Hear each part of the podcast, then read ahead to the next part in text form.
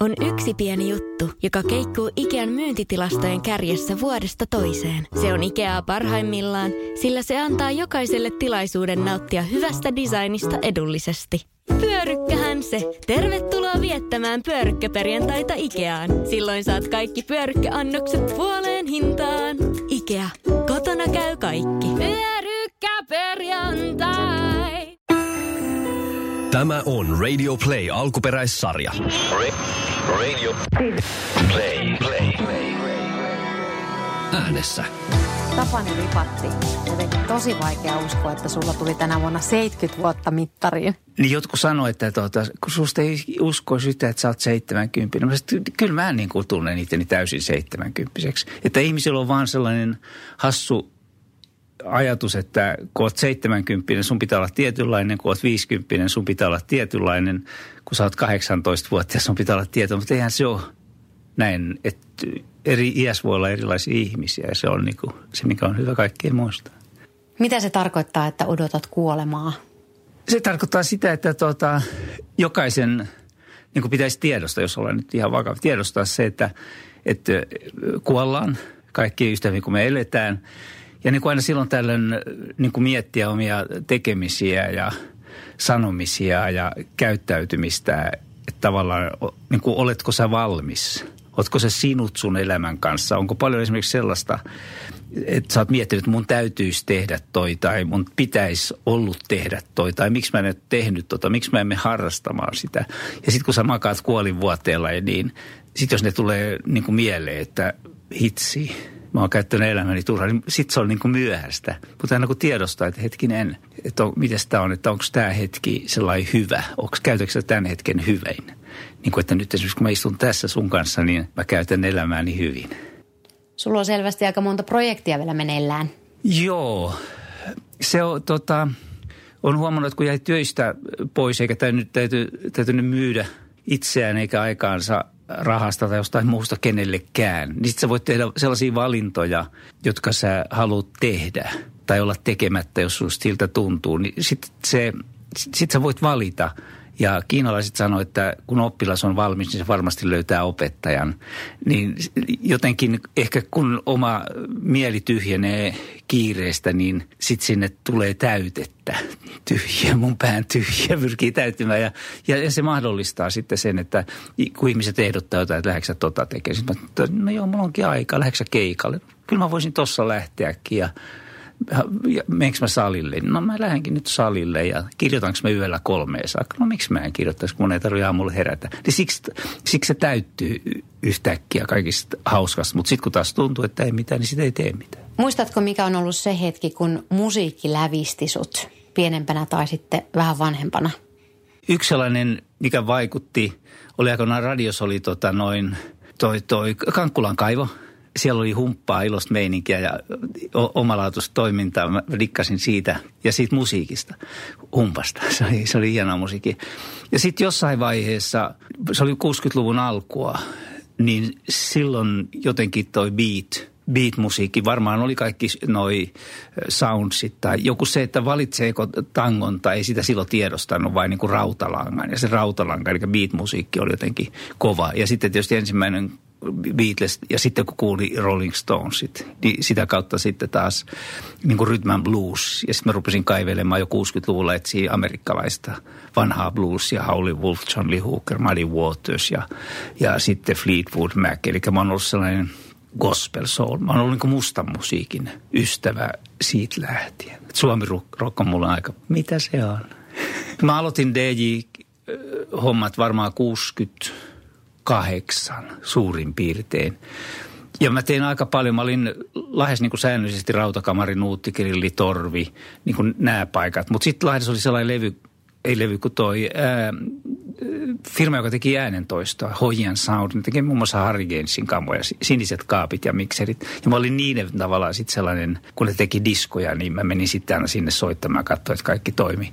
Niin varmaan joskus vuod- jonain vuonna saattoi olla toista sataa keikkaa että mä tein niin kuin hirveästi. Ja tietysti kun Nuutti Grillis oli vakkari soittaa, niin siellä kolme, neljä viik- iltaa viikossa samaan aikaan sitten, kun mä olin vielä jo opettajakin. Että kyllä mä tein aika paljon. Sitten tuli levyraati. Miten se homma eteni? Kun mä olin ö, Nuuttikrillis soittamassa, niin siellä kävi semmoinen lahtalainen tyyppi kuin Hobo Puhakka. Ja Hobo Puhakka oli sitten Emi levyyhtiössä. Mä en tiedä, mikä sen hänen tittelinsä silloin siellä oli. Ja Jaakko Jahnokainen kyseli levyyhtiölle, että tietääkö ne sellaisia niin kuin hyväpuheisia ihmisiä, jotka mahdollisesti tietää myös musiikista jotain. Ja Hobo sitten heitti Jahnulle, että hei, Lahdessa on yksi DJ-ripatin Tapani, että se voisi tota, noin olla kiinnostunut. Jahnu soitti mulle ja sitten mä olin yhtenä syksynä, 70-luvun loppua se oli. Mä olin muutaman kerran levyraadissa ja niin kuin tavallaan koenäytillä. Ja, ja tota, sitten siinä meni se vuosi. Mä jäin Steiner-koulussa niin kuin sapattivapaalle, kahdeksan vuotta opettajana, sitten ollaan vuosi vapaana ja sitten taas jatketaan. Mä olin sapattivapaalle sitten keväällä piti miettiä, että lähdekö mä takaisin tota Steiner-kouluun vai en ja mitä teen. Ja sitten Jahnu soitti, että tuuksa, tuuksa levyraatiin vakkarijäseneksi ja mä en varmaan näinkään pitkään miettinyt, kun mä äsken pinin taukoa tuossa sanoin, niin sanoin, että joo. Ja siitä se lähti. Ja mä olin sitten kolmisen, kolmisen vuotta siinä Jahnukaisen hommissa ja silloinhan siellä oli niin kuin Pirkko Liinamaa ja Klasu Järvinen. Me oltiin ne kolme ne vakkarijäsenet ja sitten siellä olin ollut, niin sitten taas tunsin Tuumassonin Klasun ja Klasu sitten jossain vaiheessa heitti, että tota, Radio Ykkösen viihteessä tarvitaan toimittaja. Salono ja Jaska oli siellä päällikkönä, että tuutko sinne. Ja, ja sitten kun äh, mä pääsin kesätoimittajaksi sitten Yleen, niin silloinhan ei voi olla maikkarissa, koska se oli taas kaupallinen asema. Ja sitten mä niin kuin vaihdoin isäntää. Oliko siihen aikaan poikkeuksellista, että mentiin ensin televisioon ja sitten vasta radioon? En mä osaa sanoa. Mulle kävi noin. Mä soitin Yleisradion viihde, jollekin, kukahan se oli se viihdepäällikkö, mä saan päähän, niin sitten nimeä.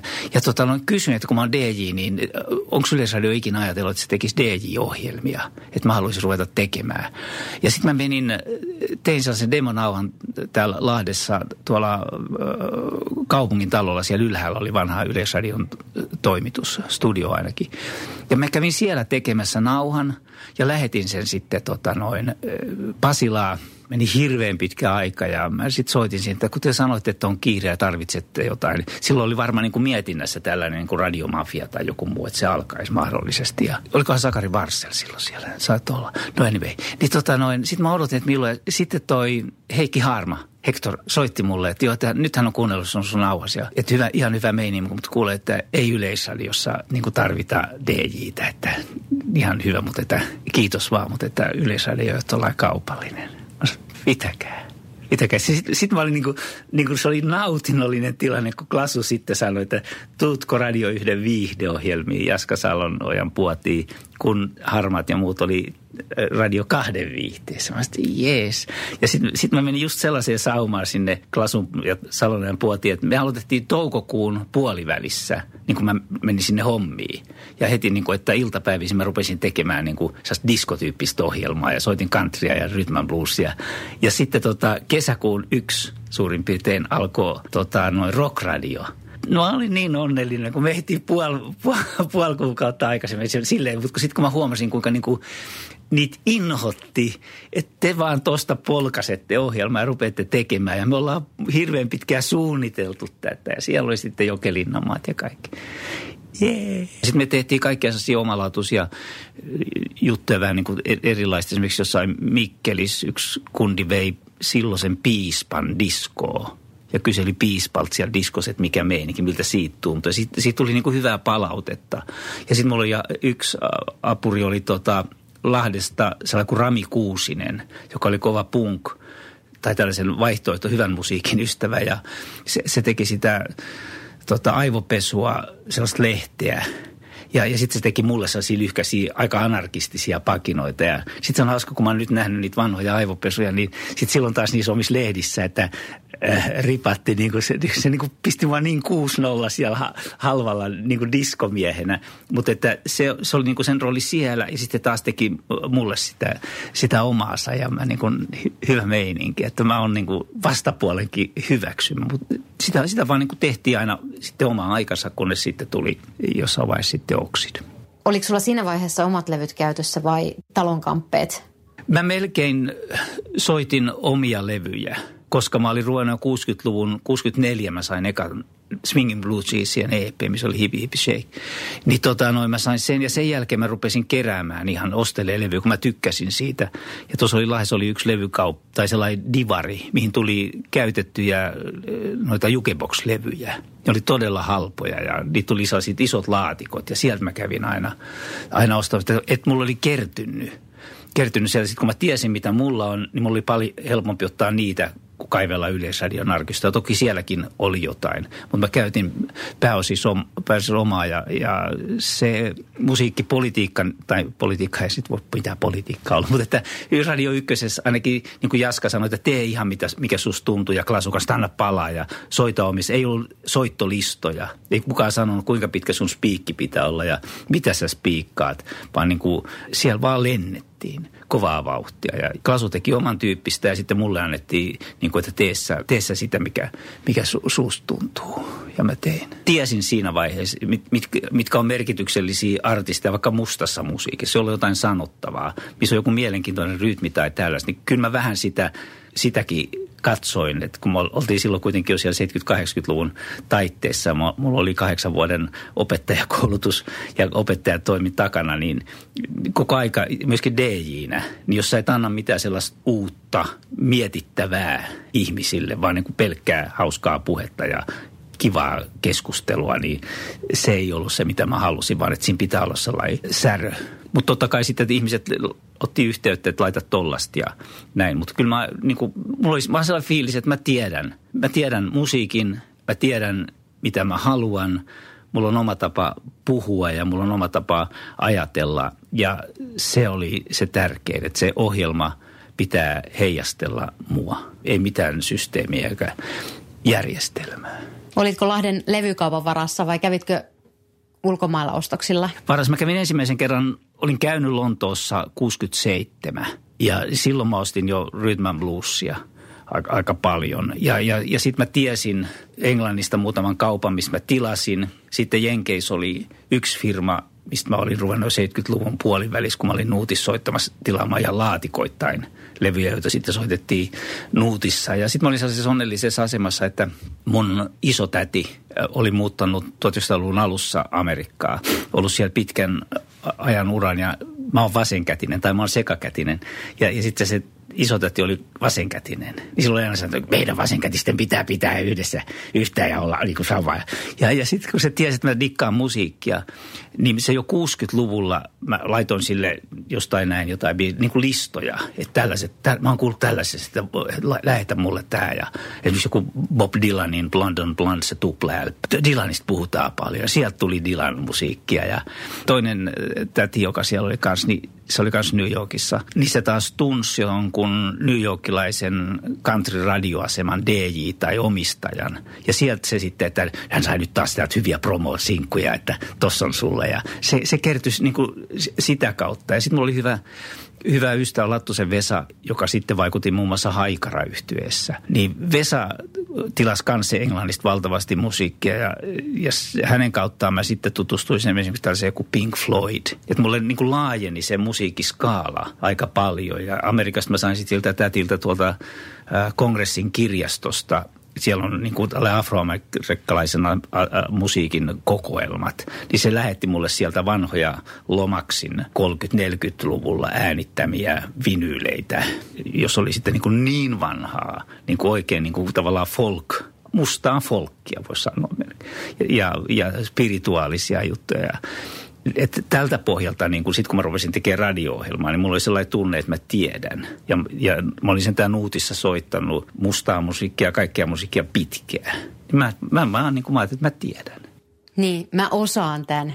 Mä osaan, mä osaan tämän, mutta ei niin, että mä olisin niin kuin, sillä tavalla leuhka, vaan niin kuin sellainen, että ei, kyllä mä varmaan jossain vaiheessa olin leuhkakin. Niin. Kyllä aina kaikki asiat kihataan. Mutta mä niin kuin sille, että ja kun se oli ki, niin kuin hienoa, sielupaloja, sittenkin niin kuin intohimosta yhätä myöten mietti niitä asioita. Ja sitten mä muistan kerran, mä, mulla oli tota, mä asuin Lahdessa, Kinnusen Hanski ja Dave Moby, me tehtiin niiden kanssa silloin, tein niiden kanssa. Niin tota, joskus kun aina sitä ajettiin edes takaisin tätä väliä Lahti Helsinki, kun mä asuin Lahdessa. Mä muistan, että mulla oli hirveä kuume kun me ajoin sinne Hesaan, niin mä oksensin siinä välillä ja sen kuumeen takia. Sitten me tehtiin siitä ohjelmaa, sitten mä istuin siinä pöydän ääressä, spiikattiin ja sitten välillä täytyy tuota, mennä lattialle makaa, kun mennä pyörtyä ja, ja, ja, ja sitten, sitten vaan niin kuin teki. Ja, ja kaikki ne, niin kuin ne ohjelmat, esimerkiksi sitten kun, sit kun syntyi se, esimerkiksi joku tällainen Oxid, niin Oxidhan, se nimihän tuli siitä, että meillä oli Radio 1 kokous, piti miettiä niin kuin nimiä ohjelmille tulevalle kaudelle. Ja, ja sitten mä dikkaan niin kuin Salvador Dalista surrealismista paljon. Ja sitten mä muistin niin kuin Dalin taulut, niin se oli välillä joku sellainen niin kuin peili tai joku tällainen kehikko ja siitä kulki jotain läpi. Ja sitten mä, niin kuin, mä tein sellaisen peilin raami ja sitten mä kirjoitin sen vasemmalle puolelle disko. Ja sitten mä ajattelin, että mikä on niin kuin tavallaan se diskon varjomaailma. Niin kuin peilikuva tästä todellisuudesta. Ja sitten mä käänsin sen disko noin päin ja siitä tuli Oxid. Ja sitten mä niin kuin ajattelin, että jes, että meillä on todellisuus, jos on tietyt arvot ja aika ja kaikki käsitteet. Ja sitten on disko, jos, jos ne laite ei pädekää. Että siellä on niinku DJ, joka tavallaan on ohjaaja ja rytmittää elämää, vähän niin kuin Jumala. DJ is a God. God is a DJ. Et se on niin kuin varjo, varjomaailma ja, ja disco on myöskin se niin kuin demokraattinen maailma. Jos sä oot kuningas, niin sä voit pukeutua diskoa varastomiehin vaatteisiin ja kukaan ei tiedä, että sä oot kunkku. Tai sit sä oot varastomies ja sä pukeudut kuninkaaksi, eikä kukaan tiedä, mikä sä oot. Niin mä niin kuin ajattelin, että näin mä sitten taas mielisin tämän diskokäsitteen. Ja, ja, ja siitä sitten tota noin, mä keksin niin kuin Oxid. Mutta sitten kun mä en saanut oikein sitä missään läpi, että, että Oxid, diskomusiikkia ei oikein niin kuin istunut Yleisradion henkeä. Sitten mä, kun mä olin Lahdessa, mä ehdotin, Lahdessa oli silloin tota, tämän Lahden radion päällikkönä Kauko Kojonen. Sitten mä sanoin Kaukolle, että hei, onko mitenkään mahdollisuus, että mä rupesin keskiviikkoisin illalla, kun täällä ei tule lähetystä, kun se päättyy kuuden, joskus, mä en tiedä, että mä pitäisin kuudesta yhdeksää täältä niin kuin tälle 97,9 taajuudelle disko-ohjelman, kolmen tunnin diskoon. No joo, ei siinä ole mitään. Siitä vaan tervetuloa tänne. Et sitäkin mä ajattelin niin yleisradioa systeeminä. Aluepäällikkö voi sanoa yhdelle toimittajalle, jolla on idea, että joo, tuu tekemään tällä taajuudella – sitä. Ja sitten mä rupesin tekemään täällä. No sitten kun ihmiset sai taas tietää, että Lahden radiossa tulee tota tällainen ohjelma tota, jo, kerran viikossa keskiviikossa kolme tuntia, niin ne halusi sen itselleen. Ja niin se sitten ne tavallaan niin kuin otti sen, mä en taas, mikä se tekniikka on, niin ne otti sen omalle taajuudelleen. Että tämä kuuluu varmaan, sitten se Oksid kuuluu Jyväskylässä, Jyväskylän taajuudella. Ja näin se vähitellen niin kuin – verkottu. Ja sitten kun mä huomasin, että hei, tämähän toimii, niin sitten mä esitin taas niin kuin Hesassa, että eikö tätä nyt voisi ihan niin kuin virallistaa. Että kun mulla on, mulla on hyvä idea ja mä haluaisin tehdä. Ja sitten kun, mä en muista oli, mikä oli Yöradion tilanne silloin, ei ehkä ollutkaan, tai mä en tiedä. Mutta joko sitten mä esitin, että yöllä ei tule mitään niin kuin nuorille. Että onko mahdollista, että kerran viikossa mä täältä Lahdesta teen Yleisradion verkkoa koko valtakunnan alueelle yöoksidin kerran viikossa. Mä, mä hoidan, mä juhannan, mä tuotan, mä teen kaikki itse. Tarjoatte vaan mulle tota noin yleisradion. Sekin meni läpi. Ja, ja niin sitten alkoi ihan niin kuin tämä se oksid, jonka moni tuntee. Siinä välissä oli paljon rallitallia ja mitä kaikkea siinä olikaan. Joka perjantai noin kello 12 mä tulin tänne studioon. Oli aina välillä kavereita mukana, Dave ja Hanski ja tällaiset. Ja sitten täällä oli jotkut tällaiset kytkennät. Kytketään Lahden asema – Helsingin Pasilaan noin, noilla piuhoilla. Se mun piti osata tehdä. Ja tota noin, sitten annetaan joku äänikoe, vinku, vin, niin vinku. Ja kaikki toimii. Ja sitten kun se toimi, sitten kello 12, täällä alkoi oksid. Ilman mitään, ei, ei mitään sääntöjä, ei mitään. Ja se kesti puoleen kuuteen tai kuuteen aamulla. Joka viikko niin kuin tämä. Ja pelkkää niin kuin diskoa. Ja se, se alkoi, mä en edes tiedä milloin se alkoi 80-luvun puolivälissä about.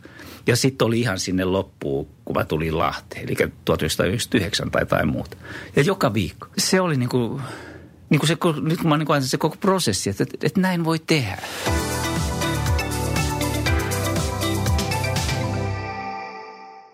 Ja tässä tullaan niihin hulluihinkin ideoihin ja mediataloihin, että kuinka joustavia ollaan. Ei ehkä välttämättä enää ole ihan semmoista samanlaista kulttuuria – näiden kreisien ideoiden Mut, kanssa. Niin, ei varmaan. Ja sitten voit jos kysyä, että että miksi ei ole, mitä pelätään, koska kysymys on silloin luovuudesta ja ihmisen kannustamisesta, mikä pitäisi olla taas niin kuin tällä työntekijä ja työnantaja niiden välistä suhdetta. Mutta sitten mä tiedän to, to, toisaalta, että onko ihmisistä tullut myöskin niin pel, pelkureita, leijonista lampaita. Onko ihmisistä tullut sellaisia, että ne mittaa sen niin kuin kaiken rahana – että mun täytyy ansaita tunnissa näin paljon. Ja mu, mu, mikä on tietysti, siinä on se kääntöpuoli, että, että ei saa riistää. Mutta jos sulla on hyvä idea ja sä oot onnellinen ja, ja sitä tehdessäsi ja sä niin kuin toteutat jotain sellaista elämän intohimoa, mikä on niin kuin syvällä sinussa, niin kuin, mikä läpikäy kaiken, niin miksi sitä ei saa tehdä? Että tämä tällainen niin kuin talouden barometri pitäisi vaihtaa onnellisuuden barometriin. Mitataan onnellisuutta eikä rahaa. Mutta se, vaan niin kuin mahdollisti. Sitten mä tein sitä tota viikoittain ja, ja sitten kun mulla oli DJ-kaverit, esimerkiksi Eliot Ness, Hesalainen, legenda – niin sitten mä Ellille, että hei kun sä oot aivan sikakova miksaamaan, että rupeat tekemään mulle miksausnauhoja. No Elliot innostui ja se rupesi tekemään niin miksausnauhoja. Hesassa se välillä lähetti kavereita tuomaan niitä autolla tänne, kun mä oon nyt vähän myöhässä, että kyllä sä saat ne, mutta kaverit lähtee tuomaan. Tai sitten toimitti linja-autolle tuohon ja se tulee, hei, sulla alkaa ohjelma 12, se on puoli 12 se linja-auto, että kyllä sä varmaan ottaa se. Ja se lähetti niitä. Sitten mä sain kaiken maailman Vaasasta, oli DJitä ja lahtalaisia tiskiukkoja. Eri puolilta niin DJ lähetti mulle nauhoja. Ja sitten mä siihen, että vau, kun se oli sitä aikaa, kun niin hausmusiikki ja tällainen nousi ja rupesi tulee tietokoneet, että ihmiset pääsivät imas tekemään. Ja sitten mä loin siihen yhäoksidi tällaisen kuin kotiteknoisen konemusiikin osaston, johon ihmiset sai lähettää nauhoja. Ne teki himassa hirveitä teknoja, upeita teknoja, minkälaista dance-kamaa tahansa. Ja ne lähetti mulle C-kasetteja ja jotkut oli prässännyt jo noita 12 tuuman vinyyleitä. Ne lähetti niitä ja mä soitin niitä ja sitten mä soitin niille soittajille ja hyvä meininki. Ja, ja sitten yksi tällainen, yksi tällainen tyyppi, joka sitten lähetti mulle C-kasetilla sellaisen biisin kuin Sandstorm. Ja tota noin, sitten mä soitin senkin ja tämä on, on hyvää meininkiä. Ja, ja sitten tämä samainen Darude on sitten joskus sit on nähnyt, onko sä löytänyt se joku, että kun sulla on kaikki kuulemma mukaan ne kasetit tallet, onko sä löytänyt sitä, olisi kiva kuulla, että mitä hän lähetti. Oikein, en mä, ole, en mä ole sitä löytänyt, mutta mut sillä tavalla se niin kasvo. Ja mä sitä niin kuin, siinä, monesti siinä ohjelman alussa sanoisin, että, sanoinkin, että, että funtsikaa nyt niin kuin, funtsi Suomi, että nyt on niin kuin pimeys tullut, kun on talviaika. Pimeys on tullut tämän valtakunnan päälle. Ja, ja sitten miettikää, että Lahti, missä siellä on tuolla, noin, siellä syttyy pienvalo kohta. Ja sitten se lähettää sen valon säikeen tonne. Sitten se lähettää tonne. Sitten menee tonne. Ja kun aamulla, ja sitten miettikää, että kun aamulla on tulee ja rupeaa niin kuin valoseen, niin koko tämä Suomi on niin kuin tällaisilla valon säteillä – tota, noin valaistu ja sen valonsäteen nimi on oksidi. Että me ollaan niin kuin tällainen palava nuoli pimeässä yössä ja et funtsika, että me ollaan niin kuin, tä, tällainen niin kuin yhteisöllisyyden ajattelu. Ja sitten kun mä kävin tal Eestissä kanssa DJ-keikoilla, niin ja se mulla oli siellä tuttuja Eestiradiossa. Sitten nekin niin kuin, että vau, tämä on aika kova idea ja ja sitten siellä oli myös yksi, Olavi Pihlamäki, se oli mies nimeltään. Niin että, ja tehdään yhteislähetys, käykö? Tai tuut väliin. Sitten mä olin välillä Eestiradiossa tekemässä Oksidia Eestiin. Ja tota, sitten, että tehdäänkin yhteislähetys. Ja niin, niin me sitten sekin jotenkin taas puhuttiin, että, että sekä Eestiradio että Yleisradio otti sen ja, ja, ja kerran sitten Tallinnasta paukutettiin yön oksit, joka kuului sekä Suomessa että Virossa. Se niin kuin se mun ajatus elämisestä ja olemisesta niin kuin on se, että unelmia ja niiden toteuttamista edelleen. Ja, ja sitten tämä, että oletko valmis kuolemaan. Niin kuin, niin, niin kuin silleen sellainen, ne on niin kuin isoja, ha, vaikka ne on, ne on hauskoja, mutta kun niihin niin kuin uskoo, niin tota, se oli niin kuin tavallaan se juttu. Syntyykö sulla se flow ja drive luonnostaa vai pitikö sun miettiä sitä jotenkin erityisesti? Ei, nimenomaan se se oli taas varmaan se niin kuin tietoisuus, usko siihen, että kyllä mä tiedän. Ja, ja sitten erilaisia niin kuin niin kuin havaintoa, tavallaan niin kuin surffaamista. Mä niin kuin ratsastan laineen päällä, jonka mä tunnen ja johon mä luotan ja josta mä niin kuin uskon, että mä pystyn. Sen takia, että mä oon, mä oon kova pelkäämään tai mä oon kova jännittämään. Ja, ja sillä tavalla edelleen, mitä tahansa, vaikka tämä tilaisuus, niin kyllä mä jännitin, kun mä tulin tänne. Mutta se taas merkkaa sitä, että, että mitään tällaisia niin kohtaamisia näin niin, ja muutenkin, niin niihin ei saa mennä silleen takkilevällään, että näyttää, että mä osaan tai mä oon hyvä tai jotain muuta, vaan niin kuin aina miettiä, että mikä se toinen siellä, kenen kanssa mä juttelen ja mikä sä oot. Ja, niin se, on, se on sitä jännittämistä tavallaan. Sitten sä astut näyttämölle ja sitten sä tiedät, ties, ihan niin kuin näyttelijät. Sitten tämä on se ja se on niin kuin toisenlainen ehkä niin kuin ihmisen, jotain siinä on erilaista kuin siihen ihmiseen, joka taas sitten menee himaa. Tai siihen ihmiseen, joka ottaa raivaussaha ja moottorisaha ja rymistää tuolla mettissä ja kaataa puita ja nauttii hiljaisuudesta. Mutta niin se sama ydin. Niin kuin, niin kuin meillä ihmisillä on eri mm. rooleja, silti se on se sama ihminen. Millaisia muistoja studioajasta? Mitä siellä kaikkea tapahtui? Me joskus niiden lähetysten jälkeen niin kuin mietittiin, että mitäs me soitettiin ja mitäs me tehtiin. Me ei muistettu yhtään mitään. Se, on niin kuin, se vaan oli. Mä suurin piirtein katoin tietyn määrän levyjä, mutta ei ollut mitään järjestystä.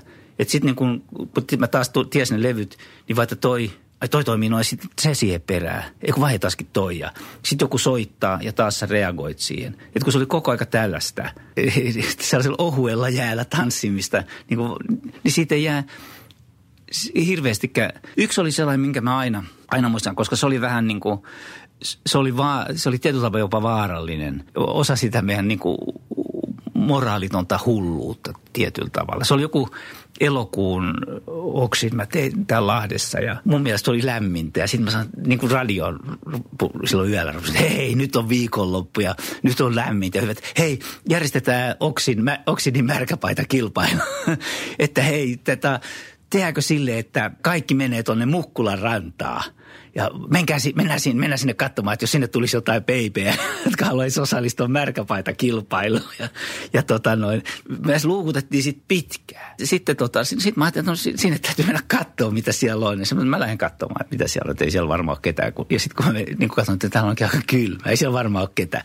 Ja sitten kun mä lähdin ajamaan tuonne Mukkulaan muutama kilometri, niin se Mukkulan rantat ja se oli autoja ihan jumalattomasti. Ja sitten siellä Mukkulan puiston rinteillä oli ihmisiä hirveästi. Ja sitten siinä rannassa oli tota 5-6 tyttöä ja ne oli niin kuin, että niin kuin odotti, että nyt ripatti tulee, nyt me päästään tuonne järveen. Ja niin oli paidat päällä ja sitten mä, kun mä katsoin sit jengiä, kundeja, valaisia kundeja. Sitten mä sanoin, että ei tytöt, että ei, ei pidetä. ei. Mitä se Hanna sitten ei, ei, mä ajattelin, että jos kimmat menee niin kuin pelkät paidat päällä sinne järveen. Sinne tulee sieltä ulos kylmissään ja rannalla on satoja kundeja ja näin. Niin en mä pysty hallitsemaan, Ai. kun ei yhtään tiennyt mitä tapahtuu. Joo, niin, joo. niin sitten mä sanoin, että tulkaa auto, että lähdetään. Ja, ja tota, ei ole kukaan huomaa, pitäisi, no nyt tää on vaan piknik. Sitten mä tulin tänne studiossa, että kilpailu peruttu, mutta oli hyvä osanotto. Ja se, se, se, oli sellainen, minkä mä muistan. Mutta siinä oli se, että niin kuin, lähdetään hulluuteen. Mutta onneksi oli sen verran niin kuin moraalia ja tolkkua jäljellä jäljellä. Sitten se, mä puhuin siitä Kaukosta Kojosesta, joka oli radion tämä aluepumo, niin se oli innoissaan tästä oksidista. Se oli kova moottoripyörämies ja sitten se tuli kerran tänne, että ei hän halua nyt tänä, tänä yönä osallistua tähän juttuun, että, että lähdetään tekemään tällaista liikenneraporttia. Esko Riihelä teki liikenneraporttia, tehdäänkin yöllä tällaista. Sitten David, että David, tuossa mun kanssa moottoripyörän, tuu tuonne tarakkaan ja lähdetään kiertelemään ja kattelemaan ja sitten meillä oli joku lähe, lähetin, niillä oli mukana ja sitten ne lähti siinä alussa ja mä sanoin, olkaa vähän aikaa ja tulkaa sitten takaisin, kun Dave on kuten kiva, että se on täällä studiossa ja sitten mitään kuulunut. Sitten jossain vaiheessa sieltä tuli niin kuin ilmoitus, että jo kauko, että joo, tähän me ollaan, mä en muista missä ne oli ja sanoi, on pimeä ja kylmä ja sitten se kauko, Kojonen yleisradio, aluetoimituksen pommi, täällä me ollaan – meillä on keltaista jaffa-limunaadia ja sitä meillä on selkeä mainos. Mä sanoin, apua, ei, ei. Tähän mä jää tästä, joudut tästä li, liriin, kun se on päällikkö. Ja, ja tätä Sitten teki yhden raportin ja niitä ei näkynyt koko yönä. Ne ajeli jossain ja sitten ne tuli aamulla ja sanoin, missä te olette? Oli, oli ollut kiva, kun Dave olisi ollut täällä. Ei me nyt heitte, kun meillä oli, meillä oli hauska. Mutta niin molemmat on sellaisia kuvia siitä, että, niin kuin, että heittäydytään – ja tehdään. Ei ajatella kauheasti, mutta tehdään ja aina se sitten niin kuin lutviutuu. Kun mä dikkaan regeitä. Mä oon 60-luvun lopusta saakka dikannut regeitä. Ja sitten mä ajattelin, että mun täytyy päästä Jamaikalle. Ja sitten miten mä pääsen, se maksaa jumalattomasti. Sitten mä esitin Salona ja Jaskalle, että hei, mulla on hyvä idea. Että mä lähden, mä lähden Jamaikalle tota, noin, tutustumaan rastafarikulttuuriin ja reggae-musiikkiin ja siihen ilmapiiriin. Mitä mieltä sä oot, että voisiko tällaista ajatella? Jos no laske se, paljon se maksaa. Ja, no sitten mä tota, noin, otin yhteyttä Englantiin, siellä on niin kuin Jamaikan matkailuviranomaiset tällaiset ja näin. Sanoin, että mä oon Lahden, tai niin kuin Suomen yleisradiosta ja mä olisin tulossa, että laskekaa mulle sellainen kahden kolmen viikon Lontoon, tätä Jamaikan matkan kustannukset. Sieltä tuli sitten että, niin kuin lento Kingstoni, Kingston, sitten taksilla Jamaikan yli Ocho Riokseen, sieltä Montego Bayhin ja sitten sinne, tota, siellä on Errol Flynnillä oli sellainen loma-asunto siellä koillisnurkassa sinne ja sitten Negril ja kaikkea tällaista, että koko aika kuski taksi, niin kuin kuljettaja mukana ja sieltä sitten lento Kingstonia takaisin ja sieltä tuli sitten lasku ja sitten mä esitin sen Jaskalle tällainen. No, eihän tässä mitään, lähde sinne. niin joten sitten Jamaikan-reissu. Niin, ei huono.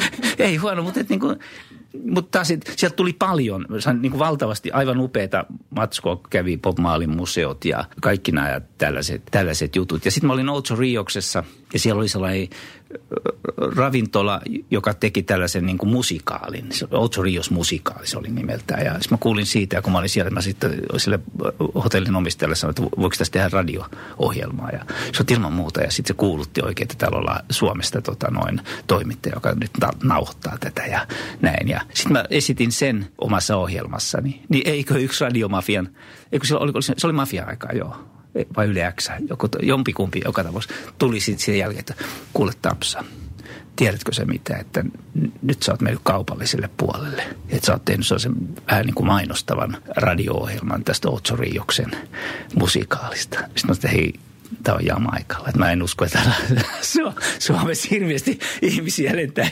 Jamaikalle sen takia, että mä oon tehnyt yhden ohjelman. Mutta se, se, niin se valtava niin kaupallisuuden pelko, mitä se tahansa on. Esimerkiksi kun mä tein DJ-keikkoja, niin munhan piti alussa kysyä, pyytää aina Yleisradion johdolta lupa keikkaan. Joka kerta olisi pitänyt pyytää. Enhän mä pyydän, että tämä mennyt liian hankalaksi. En mä voi ruveta. Mä sitten mä vaan tein, tein keikkaa, eikä kukaan tota, noin siitä puhunut mitään. Ainoa sellainen kriisi tuli tavallaan yhdessä vaiheessa, kun mä tarvin levyjä – tuohon oksidiin. Ja sitten mulla oli yksi kaveri, Masalinin Kari, Nurmisen Kari, niin tota noin, se, se oli kanssa DJ ja me digattiin musiikista. Sitten perustettiin levykauppa, Sunshine Sound, joka rupesi tuomaan pelkästään Italoa – Italiasta ja Hollannista. Ja, et me, et, niin kuin, et, ja sitten me tehtiin ihan kauppa tuohon Ra- Lahden rautatieaseman lähelle ja siellä myytiin sitten levyjä ja mä innossa, että jees, nyt mä saan niin kuin musiikkia. Mä niin ajatellut, että nyt saadaan musiikkia, sitten saadaan niin kuin diskoihin, kun mä soitin diskoissa ja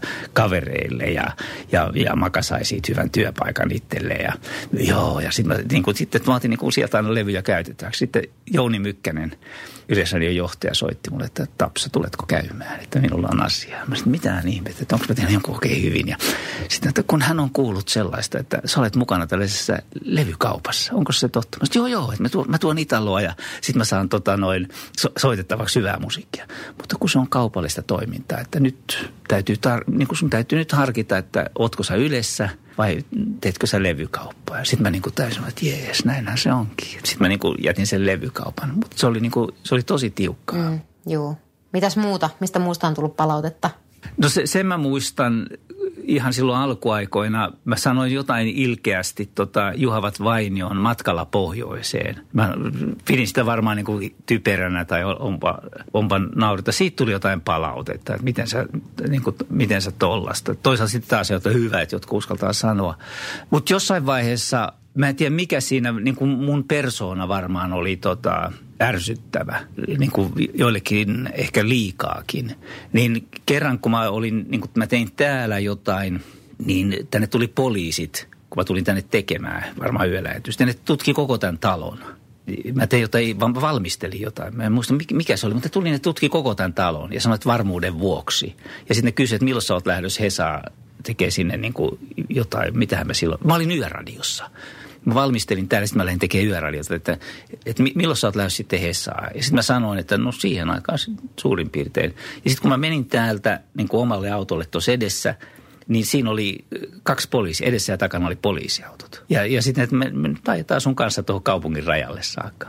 Ja, ja sitten ne ajo. Ja mä en tiedä, mikä, mikä siinä, siinä oli, mutta se, tota, se, se oli, niin mä olin todella ärsyttävä ainakin joillekin. Se, se oli, ja sitten toisaalta sitten kun mä rupesin täällä Lahdessa, vähän ollut nyt kaupunginvaltuustossa hirveän pitkään, niin mä muistan, kun mä pidin ensimmäisiä puheenvuoroja, niin silloin jossain paikallisessa lehdessä oli niin kuin vähän se, että DJ siellä puhuu. DJ ei ollut mikään kovin arvostettu juttu. Niin kuin vähän puolesta, puolesta, puolesta puoleen siinä on ollut. Sinua, kuten kaikkia muitakin suuria radiopersoonia, on rakastettu rajusti ja vihattu tuelta. Joo, joo. Miten sä oot sitä asiaa käsitellyt? Varmaan aika on niin kuin käsitellyt sen. Mutta sen mä ö, muistan, että silloin kun, tai mä oon varma, en mä sitä en pystynyt mu, niin kuin muistamaan, mutta mä oon täysin varma, että kun mä ajattelin, että minkälainen ihminen mä oon. Niin että silloin, siinä vaiheessa, kun oli tota levyraadissa ne kolme vuotta, niin silloin naama tuli tutuksi. Ja sehän ärsytti tietysti hirveästi ihminen, joka puhuu kauhean paljon, jolla on pitkä tukka, epäsiistit viikset ja aina villapaita. Se on, niin mä tunnettu villapaita. Niin eihän se voi olla muuta kuin perseestä. niin tota noin, se, se oli sellainen kova juttu. Se kasvoi silloin tuossa levyraadin aikana eh, tällaiseksi isoksi puolesta tai vastaan. Niin mä oon varma, ja kun kaikki tunsi naaman. Että jossain vaiheessa on ollut sellainen vaihe, että vau, että hieno kun ihmiset tulee juttelemaan tunteen, mutta on se, on se upea. Mutta sitten se rupesi niin kuin ärsyttämään. Ja, ja se ärsytti vaimoa ja sitten se niin kuin ärsytti muakin. Ja se ei ollut oikein ollut missään rauhassa. Siksi musta oli hyvä, että kun pääsi niin kuin radioon, että naama ei, naama ei näy. Se oli niin kuin sellainen hyvä, mutta se, se on varmaan jokaisella ehkä sitten, jotka on jotenkin julkisuudessa, niin jossain vaiheessa on niin kuin hienoa. Totta kai siitä pitää tietyllä tavalla niin kuin nauttia, että upeeta, mutta sitten niin tolkku päälle. Ja sitten se, sen jälkeen niin kuin ei ollut niin kuin sen suhteen niin kuin itsensä kanssa mitään mun mielestä ongelmaa. Mä muistan esimerkiksi Andy McCoyn. Mä menin haastattelemaan häntä, mikähän se katu, ei se ollut kesäkatu, mikähän se oli. Niin asui siellä kerrostalossa vaimonsa kanssa, nykyisen vaimonsa kanssa. Ja mä muistan silloin, tota noin, mä olin siellä olohuoneessa, siellä iso huone, siellä oli nurkas patja, missä se vaimo nukkui se oli siellä paikalla ja sitten fiilisteltiin ja Andy kertoi, että oli, Andy puhui jotain, että ne oli ollut jossain, oliko ne ollut jossain Turkissa tai jossain keikalla ja hyvä meininki ja että ni, nyt niillä on niin ajatuksia, että ne perustaa tällaisen Hanoi Rocks-nimisen bändin, että siitä tulee varmaan ihan mielettömän kova juttu ja että nyt on tällainen näin. Se, se, jäi, se on jäänyt mielessä, se oli jotenkin omalaatuinen. Mä olin ehkä edelleen niin kuin lahtalainen maalaispoika ja sitten mä menen niin kuin tapaamaan ihmistä, joka puhuu vähän omalaatuisella tavalla, joka pukeutuu ihan omalaatuisella tavalla ja joka on käynyt ulkomailla soittelmassa, jolla on suuria, suuria unelmia. Ja ihan samalla tavalla mä sitten kävin Johanna levyyhtiön niin ne siellä toimituksessa useinkin pyytämässä ja kysymässä levyjä, koska siellä niin kuin Johanna oli paljon sellaista, vaikka se oli punk-pohjasta, niin kamaa, jota pystyi bailaamaan. Hyvä. Siellä mä tota, sitten mä jututin Maukkaa. Joo, senhän mä näin siellä. Mä en muista ketä kaikkea. Se oli sitten porukkaa Lappo, se oli joku sellainen keittiö, sellainen niin toimistohuone. Ja Maukan vaatteet on edelleen sellainen biisi, jota mä soitan diskoissa. Se on niin, kuin, se on niin kova, se on niin, kuin, niin kova juttu, jota, jota dikkaa. Niin ja sitten ihan varhaisvaiheessa epuilta ilmestyi näitä ensimmäisiä poliisi pamputtaa tai jotain näitä tällaisia levyjä. Ja mä sitten pyysin ja sain ne niin kuin haastateltavaksi. Että nekin kävi mulla. Ne kävi Pasilassa tota, haastateltavan, että tuli, siinä oli Torvinen ja Eppu ja olikohan sen Broidi sitten kolmistaa siinä. Ja sitten niitä jännitti jotenkin se tilanne. Ja vähän ennen niin kuin haastattelua, niin kuin, että missä, missä noi kundit on, että niitä näkynyt missään. Ja – sitten joku tuli mulle sanomaan muistaakseni, että ketä on noin kolme tyyppiä, jotka ryyppää punaviiniä tuolla Pasilan talon, radiotalon hississä. Sitten joo, mä varmaan tiedän, mä tiedän varmaan ketä ne on. Ja siitä mä sanoin, että tulkaa nyt tänne. Ja mä, mä ajattelin, että niitä varmaan jännitti se yksinkertaisesti. Sitten me tehtiin haastatteluja, sitten mä ajoin ne tota, rautatieasemalle ja ne menivät turvaan Tampereelle – takaisin. Ja sitten toisaalta mä kävin sitten Keravalla. Keravahan oli niin kuin rockabillin keskus, mutta mä en muista yhtään, tota, se oli se levyyhtiö, joka julkisti kaiken maailman niitä levyjä. Mä kävin siellä jututtamassa tota, jotain tyyppiä. mä kävin, olin kuitenkin näistä tällaisista niin kuin tedikulttuurista ja, ja sittenhän toi kävi, toi Teddy and Tigers esimerkiksi äänittämä se ekan levyset tuossa Microvoxin studiolla ja siellä oli siellä takakannessa oli vielä, että äänitetty Sherwoodissa. Lahti oli Sherwood te, Teddy-kunleille. Mutta nämä kaikki, kaikki tota, kuitenkin kuulu tähän mun genreen. Ja sitten mä muistan vielä tällaisen mielenkiintoisen sieltä alkuvaiheesta. Mä soitin regeitä. Ja sitten kerran mä luin Helsingin Sanomista, että tällainen tutkija kuin Helinen Rautavaara on just palannut Jamaikalta, että hän on ollut siellä ja sitten mä ajattelin, että vau, että mä en tiennytkään tuollaisesta naisesta, että tuo on ihan mielenkiintoisen tuntunut. Sitten meni pari päivää, niin puhelin soi Pasilas huoneessa ja sitten täällä on Helina Rautavaara. Mä oon kuullut, että sä dikkaat regeitä ja oot kiinnostunut tota, no, regeistä, että, että hän on tullut Jamaikalta ja hän on, hänellä on valtava määrä nauhoja, haastatteluja ja musiikkia ja katuäänityksiä, että olisiko se kiinnostunut, että tehtäisiin siitä sellainen radiosarja. No vau, wow. On kuullut mua. ja tota noin. Mä joo, tuu vaan. Ja sitten tota, sit Helina tuli, oma, täysin omalaatuinen, vahva, vahva persona. Siellä oli äh, ihmiset niin kuin hädissään sen kanssa, kun se, minä haluan nyt valokopioita, missä täällä on valokopiokone. Ja sitten se meni itse sinne valokopiokoneeseen. Mä en tiedä, mitä kaikkea se siellä kopioi ja otti ja teki. Ja, ja, ja sitten kun me mentiin studioon äänittämään, niin näin, näin, näin.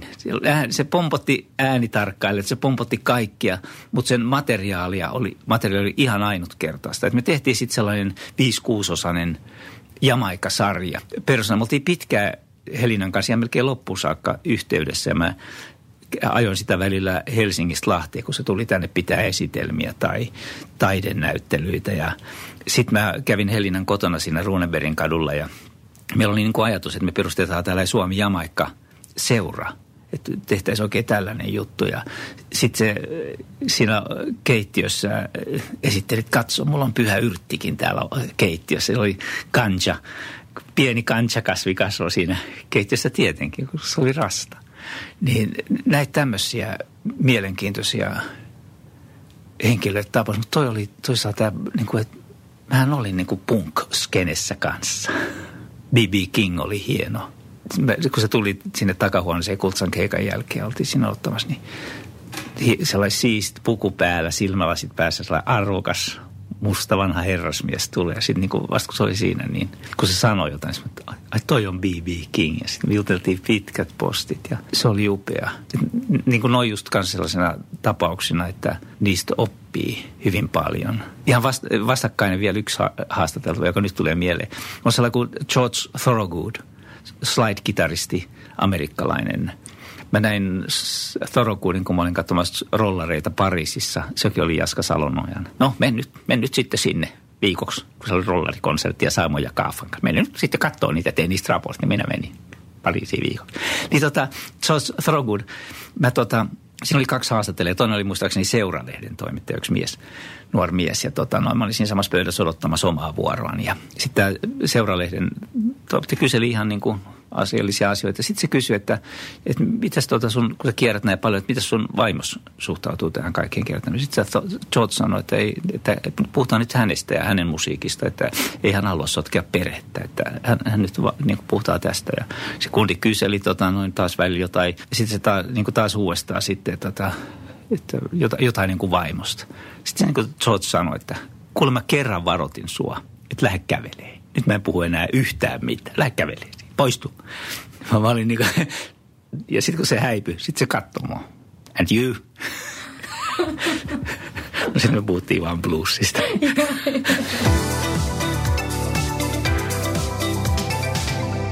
no onko tuli tiensä päähän... Ö, varmaan kahta kautta. Se, että, että kun mä oon aina ollut Lahdessa ja sitten täällä tota, pyydettiin, että tuu Lahden radion toimittajaksi. Täällä oli tota, noin tarvetta toimittajalle ja mä olin silloin jo sitä ennen tuonut Ylen varastoista ja pitkin niin kuin tänne Lahteen mun äänilevyt. Oli silloin joku tuollainen 40-50 000 vinyyliä. Ja ne oli siellä yhdessä huoneessa, joka piti jo sitten, siellä oli niin tilan puutetta, että mä jaoin sen jonkun kanssa sen huoneen. Ja ne levyt oli siellä. Sitten mä olin osa vienyt Pasilan kellariin. Ja, ja, ja sitten mulla oli työhuone, kun mä joudun jakamaan sen siellä. Niin mulla oli työhuone sitten täällä. Lahden radiossa tuolla päädyssä, kun mä tein täällä kuitenkin ohjelmaa. Ja sitten mä ajattelin, että no, miksi ei, tota, miksi mä en lähtisi katsoa jotain uutta. Ja, ja sitten vähän niin kuin tuolla oli niin kuin sitten tällä Yle Xänkin puolella sellaista, että kyllä sä voisit ihan hyvin lähteä käteen. Voit siirtyä. Niin tota, sitten mä ajattelin, että joo, että miksei. Että se, se tietynlainen yksinäisyys niin kuin söi, söi ihmistä. Kun jos ei mistään saa palautetta, niin tulee sellainen tunne, että mä teen ihan turhaa. Yleisöltä tuli, tuli palautetta, se oli ihan jees. Mutta jos ei tule muualta, niin se ei ole hyvä. Ja sitten täällä oli taas sellainen tunne, että jees, että kiva, tuu tänne. Ja sitten mä ajattelin, miksi? Lahti on mun hima, että miksi mä en vaihtaisi sitä, tätä on niin kuin nähty. Niin mä sitten muutin, kun mä tulin tänne, niin tavallaan mun työsuhde niin kuin Yle Xssä muuttui työsuhteeksi Lahden radiossa. Mä niin kuin sillä tavalla vaihdoin paikkaa. Ja, ja niin mä sitten aloitin täällä juontajana. Senkin mä muistan aluksi, aluksi mä olin niin, mä, mähän olin niin kuin DJ edelleen tuolla studiossa.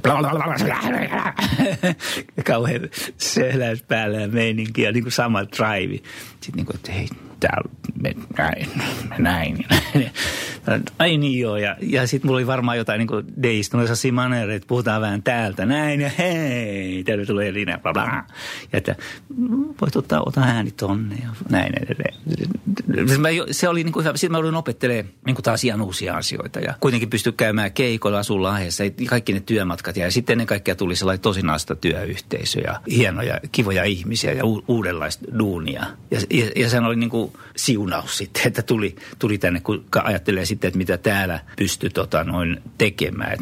Ja oksid edelleen sillä tavalla, että se, kaikki se levystö, mitä mä olin sen aikana kerännyt ja kaikki se kokemus ja fiilikset, niin kaikkihan on niin kuin mielessä. Ja niin, niitä voi käyttää keikoilla ja sitten käytti niitä keikoilla ja käyttää keikoilla. Ja sitten täällä kuitenkin tuli se uusi, että ensin mä olin vaan juontaja.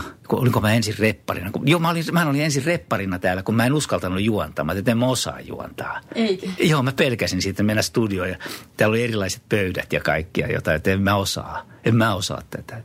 Mä pitkään, niin kuin, mä, en tiedä, kaikkia mä keksin, että en mä, en mä osaa, en mä uskalla, apua että oliko mulla joku tukihenkilö melkein kädestä pitämässä, kun mä juosin. Ja sitten mulla oli se maneri. Sitten kun mä yritin niin kuin olla vanha tyyli, niin tota. No sitten sit mä sain ne juontojutut, sitten tuli reppari. Ja sitten jossain vaiheessa niin oli vähän kysyttä siitä, että rupesin mä täällä tuottajaksi. Mutta en mä sellaista osaa, enkä mä osaa mitään vastuuta ottaa. Että mä, musta on vaan kiva tehdä. Ja sitten vähitellen tuli nää, kaikki näitä tuottajajuttuja. Ja, ja, ja, ja sitten kun kiin, olin kiinnostunut kaikista muistakin asioista, niin sitten sai toteuttaa esimerkiksi näitä, nämä valtavat kansalaissota-ohjelmasarjat. Mä tein 2008 sellaisen yli 50-osaisen kansalaissota-ohjelmasarjan ja, ja nyt 2018 mä tein sellaisen vuoden 1918 äänien kirja, missä mä niin kuin, niin kuin otin sellaisia ihan uudenlaisia soundeja – tällaisen 18 tapahtumien taustalle. Ja se oli, se oli mielettömän kova juttu.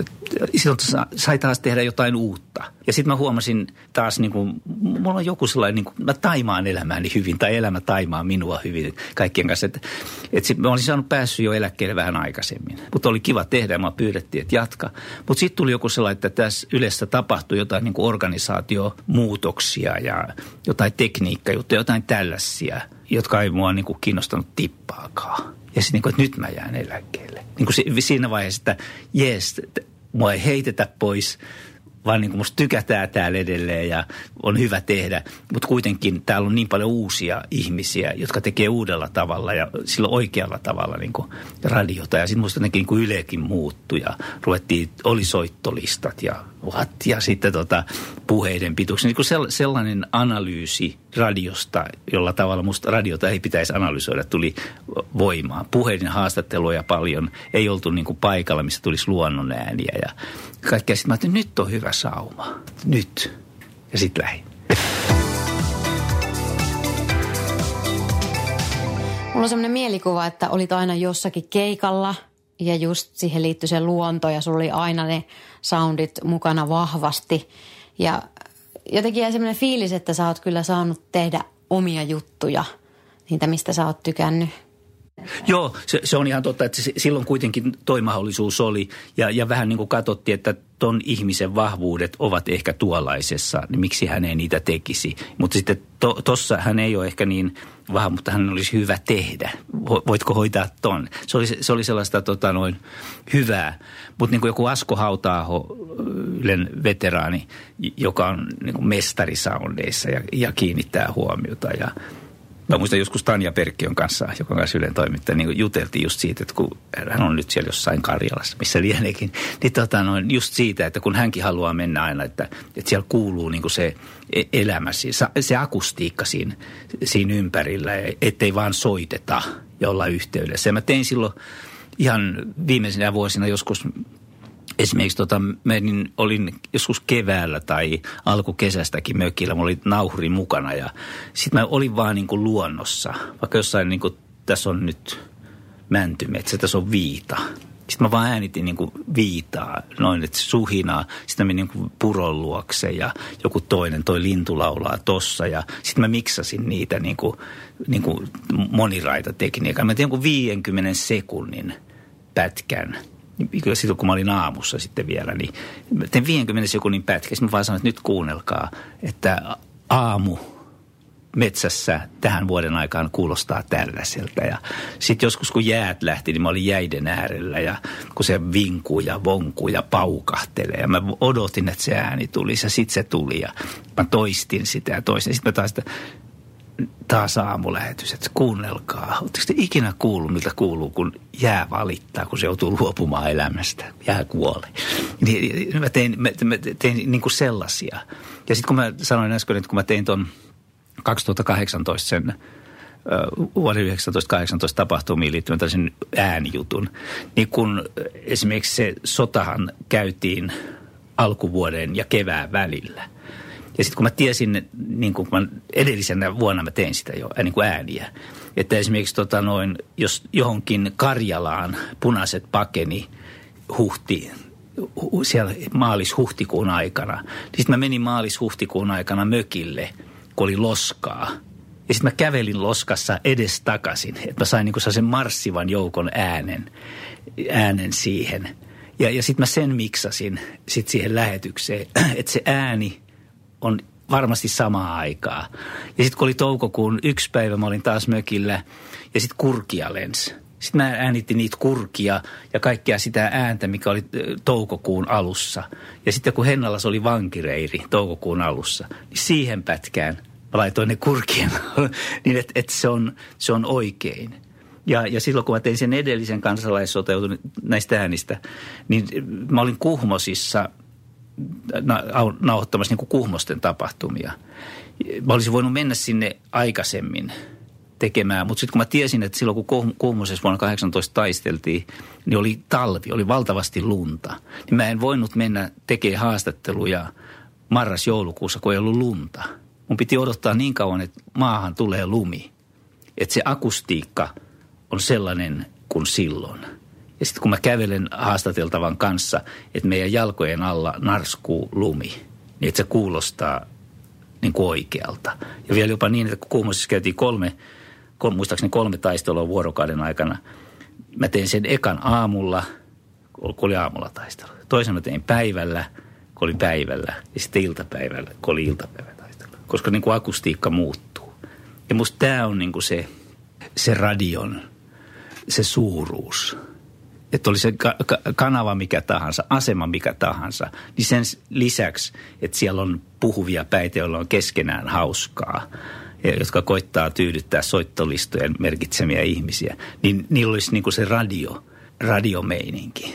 Silloin aikoinaan tuli sellainen radiosarja kuin Baskervillen koira, klassikko. Siinä oli, mä muistan aina sen alun, siinä oli joku alkupuheenvuoro ja sitten siihen, aina sitten tuli siinä tunnuksen loppuun siellä Baskervillen nummilla olevan koiran ulvonta.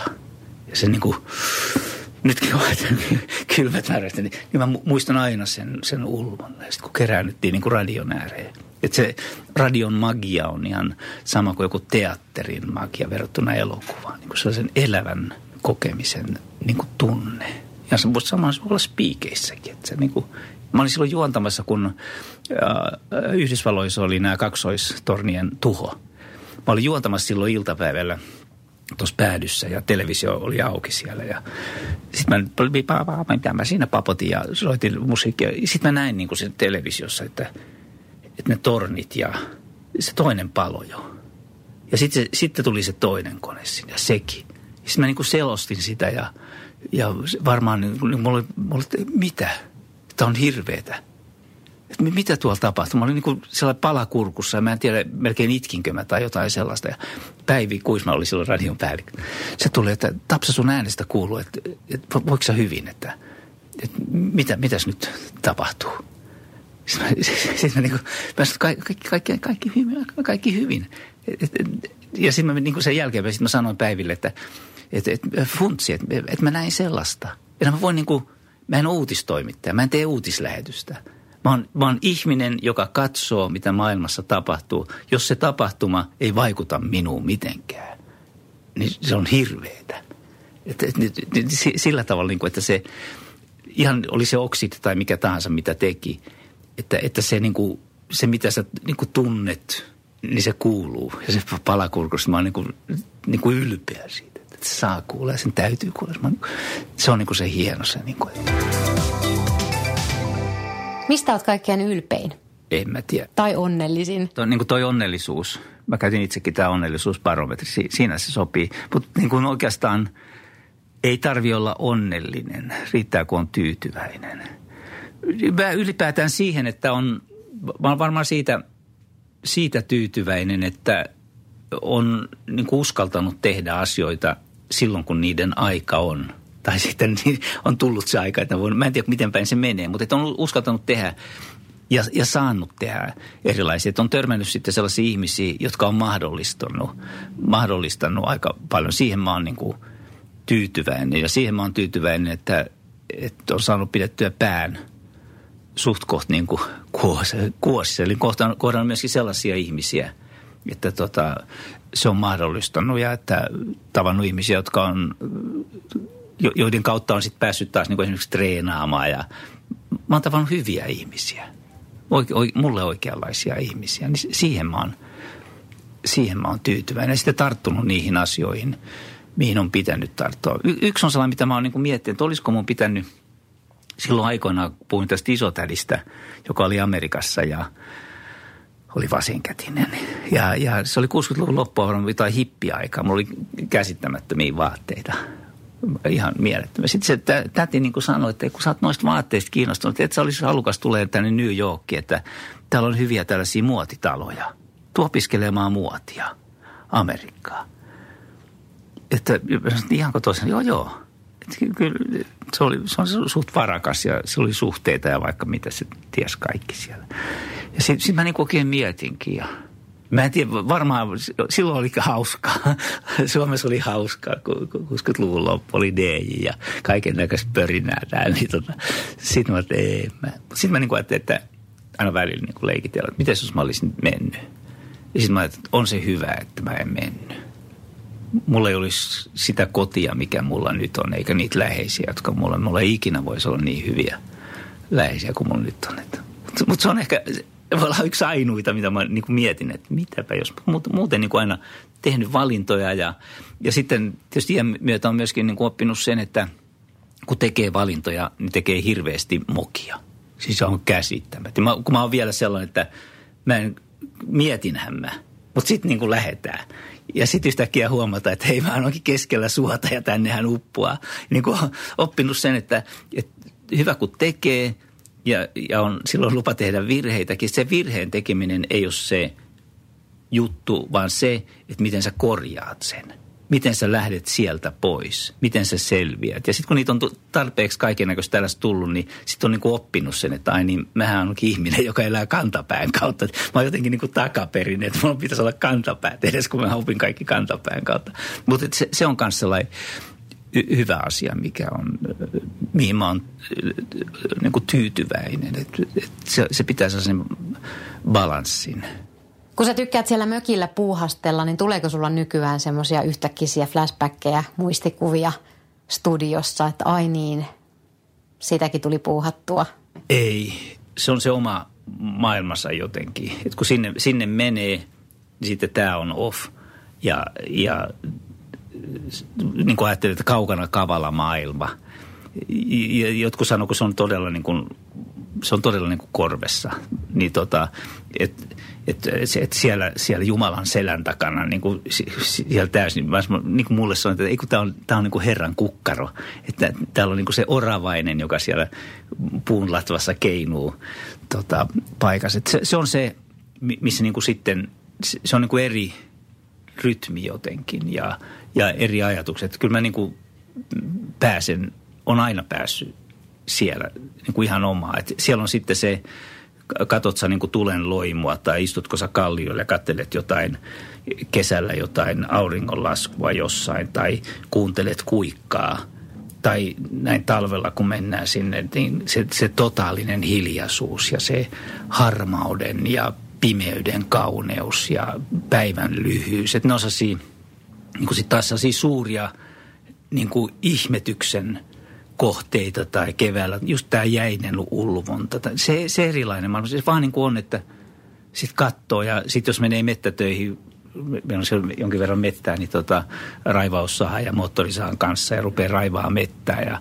tekee sitä ja lauleskelee ja sitten sit pysähdyttää välikoneet ja kattelee ja kuulostelee sitä ääntä tai lähtee tota kalastamaan järvelle kaksi-kolme tuntia ja – se, sielläkin varsin niin kuin se soutaminen, se tietty niin kuin olemisen rytmi ja se rauhallisuus, slow life, niin kuin sanotaan hienosti. Ja taas niin kuin joku kuikka, se on merkittävä lintu ja, ja se, niin ne, ne vaan niin kuin vie.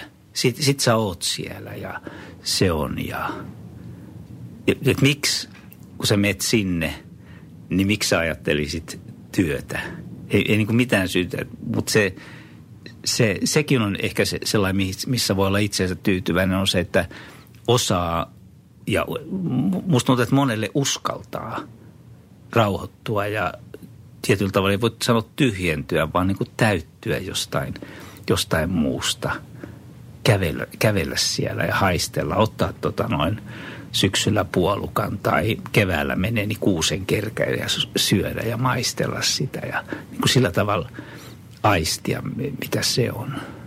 Niin se on sellainen iso.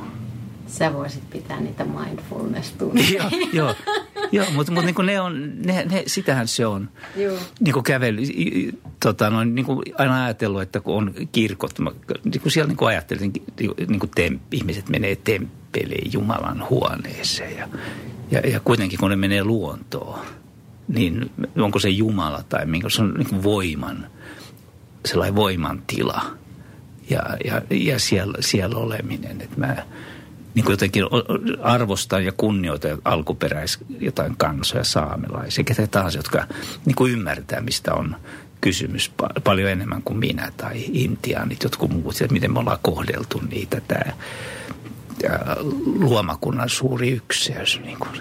siellä siellä niin kuin sellaisia, kun ei ole mitään muuta, niin – sitten se täyttää sun pääni. Ja ni, ne on niin kuin sellaisia mulle arvokkaita hetkiä. Ja sitten on taas kiva, kun tulee tänne, niin taas... Niin, meinasinkin kysyä, että mitä kuuntelet radiosta? En mitään. Oikeasti, ei mikään? Mä en tykkää, joo, mä en, mä en kuuntele radiota. Vaimo kuuntelee radiota. Mä en kuuntele, mä en kuuntele yhtään mitään. Ja hirveän vähän nykyään esimerkiksi kuuntelee levyjä – viimeksi, mä, joskus on se niin kuin aamulla kun herää, niin on sellainen niin kuin fiilis, että nyt, nyt on tällainen moodi. Sitten saattaa kuunnella neljä, viisi biisiä, jotain tiettyä ja sitten taas toisena päivänä jotain. Mutta yksi sellainen, mihin usein niin kuin, missä on jotain sellaista hienoa, mä oon pa- paljon kuunnellut jo silloin kun ilmestyi, niin Bob Marleysella kuin Natural Mystic. Se alkaa sen, kun se, se on ihan kuin, kun se biisi nousee sieltä, niin ihan kuin joku kotka tai iso lintu – niin kuin nousee siivilleen ja liitää jossain niin kuin puiden tai vuorien yläpuolella, niin sellainen vapauden tunne. Se, se on, siinä on joku sellainen voima tota, siinä laulussa ja hienoa ajatusta kuolemasta ja elämästä.